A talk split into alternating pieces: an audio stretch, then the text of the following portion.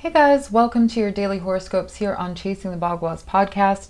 Today is May 5th, Cinco de Mayo, and I'm your astrologer, Alexandra Irving, here to talk about the beautiful transits that we have today. And yeah, we've been in some tense moments, some tense emotions. How are we feeling? Really, you know, the moon has been making a lot of aspects over the past few days. Um, a lot of squares, hard squares with Saturn. And so we may be feeling a little restricted. But things are on the move, right? We just had Mercury enter its own sign of Gemini. And so Mercury ruling our thought process or communication, our day to day avenues, basically. Um, and this is at high speed, really, you know, before it comes retrograde at the end of the month. And right now is a time that I just want to say maybe let's try to prepare it Y2K our emotions, maybe because um, we're coming into eclipses and this um, eclipse on the 26th, uh, 26th rather of May um, is right after Saturn goes retrograde, right before Mercury goes uh, retrograde, and it is a super moon. So the moon's going to be even closer to Earth and impact us more emotionally, right? And in our safety and also our beliefs or traveling traveling restrictions. I mean that's when this passport thing may roll out. I know they're trying to expedite the um, coronavirus passport. So that might actually be a time you know, at the end of the month with more traveling concerns, things like that, because this um, eclipse is going to be in Sagittarius, which has to do with travel. Well, foreign travel. It has to do with um, like ambassadors, I want to say, or philanthropists, like Bill Gates, you know. Um, philanthropy itself also religions and the higher education system. So some things might be coming out about the schooling, not to scare anybody about what's going on, but we're on unstable ground with Saturn and uh, Uranus in square all year. So I'm just letting throwing that out there to just be prepared, you know. I I feel like we're all going through some big shifts emotionally, especially as the moon did just enter Pisces, the 12th house of the zodiac, last night. Uh, I think it was like uh, after 10, a little bit before 11. We had the moon enter Pisces, and then we're going to go into the balsamic phase so super shadow, super shadow self, or, you know, maybe we should all take up shadow boxing because this is going to go through Chiron as well, or individual self, but in the shadows. It's going to be intense. And this is all wrapped up with our love and value and how we feel good because we're coming up to this new moon on the 11th as well. New moon in Taurus, 21 degrees. But shifting back to today and our preparedness, our um, emotional Y2K ness, right? Like, we're still in the year 20, 2000. 20 I was saying 2020 no Y2K anyway So let's prepare, is my whole point on this. let's prepare, especially as Jupiter moves to the 29 degree point, the last final degree of Aquarius today, after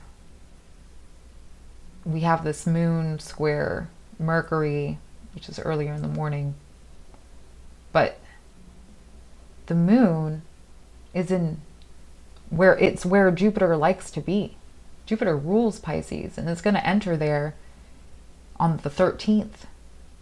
So we have this little window of opportunity of preparing our final steps to get into the future, into this shuttle for ourselves.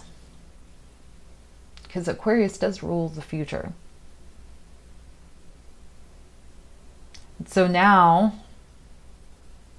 that we've thought about well let's let's think about Jupiter a little bit more, right? I Jupiter is the guru, it's the teacher. We can also look at Jupiter as Ganesh, breaker of obstacles, especially, or Ganesha, but especially, however you want to say it, but especially in the sign of Aquarius, breaker of obstacles. Let's chisel away what stands in the way of our beautiful picturesque life.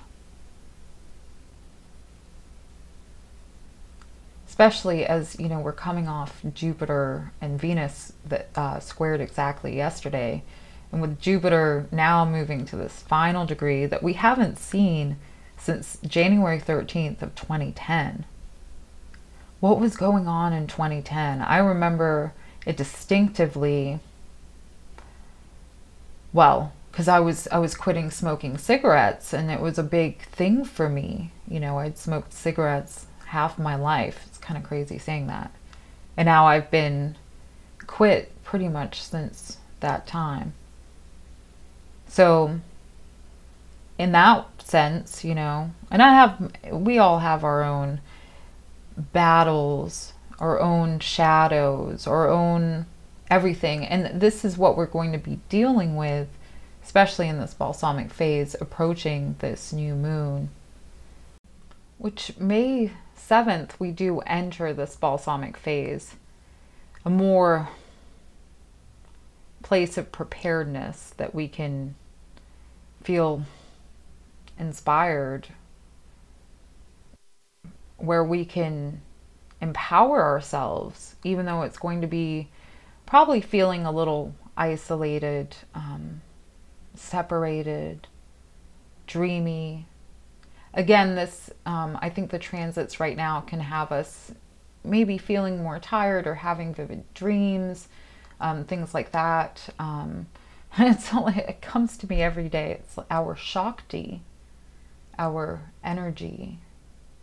Um, we have the sun and Mars really, you know, weak um, but the rest of the planets are really strong right now, including Venus. Venus is, she's, you know, really bestowing, there's gifts that are being bestowed on us. Let's just clear out the way for these gifts. We had the two benefics square off yesterday, exactly. And early this morning, we have that, you know, square from Mercury so a theme through the day can be not finding the right words. It's good that we, you know, take the time to express ourselves emotionally. But this can also inspire us very much creatively, feeling tapped in, in some imaginative, creative projects, dreamscapes. So, I mean, we have the good, the bad, and the ugly, and we're going to see that within ourselves and in the world around us. Um, I personally um, have not been subjecting myself to what's going on with the media. Um, it's just we're in a place of personal power, right? We had that Scorpio full moon that was exact last week.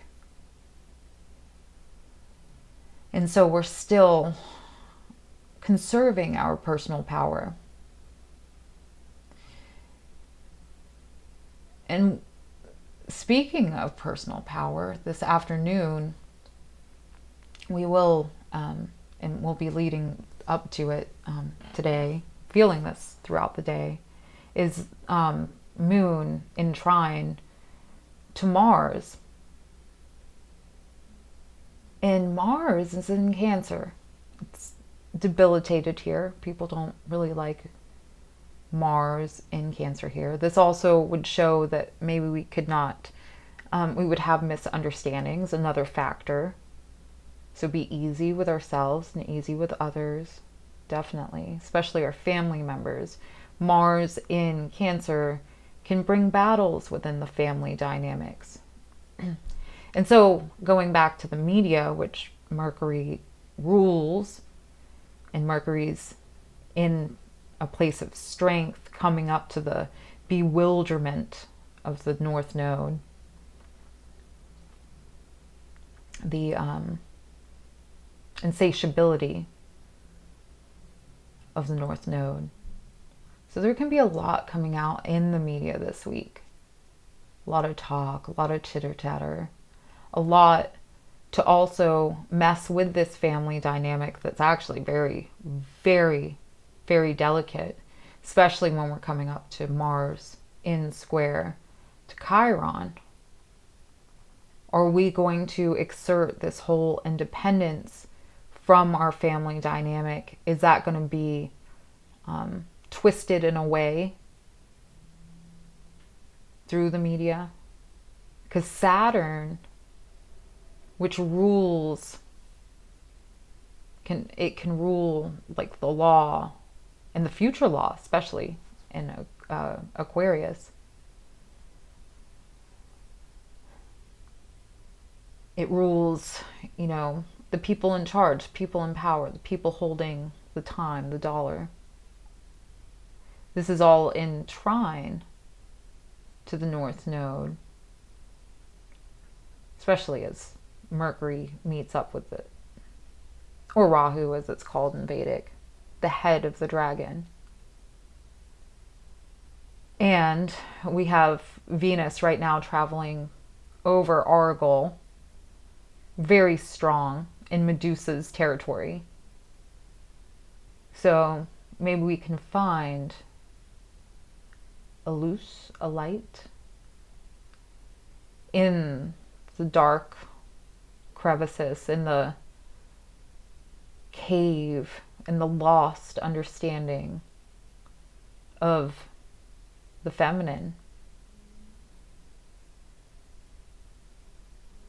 The transforming power of the feminine.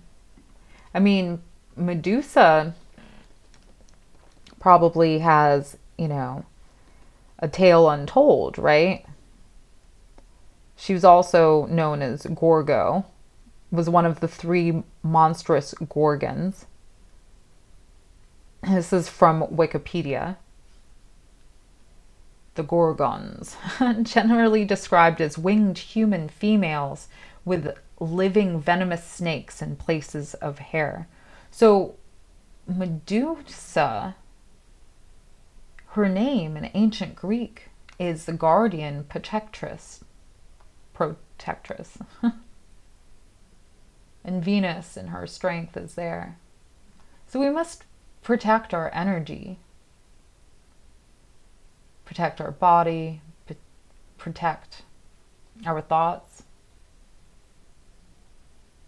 of love.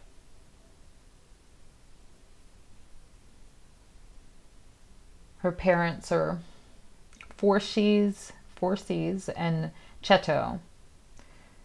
She had a bunch of siblings. Um, and her child was Pegasus.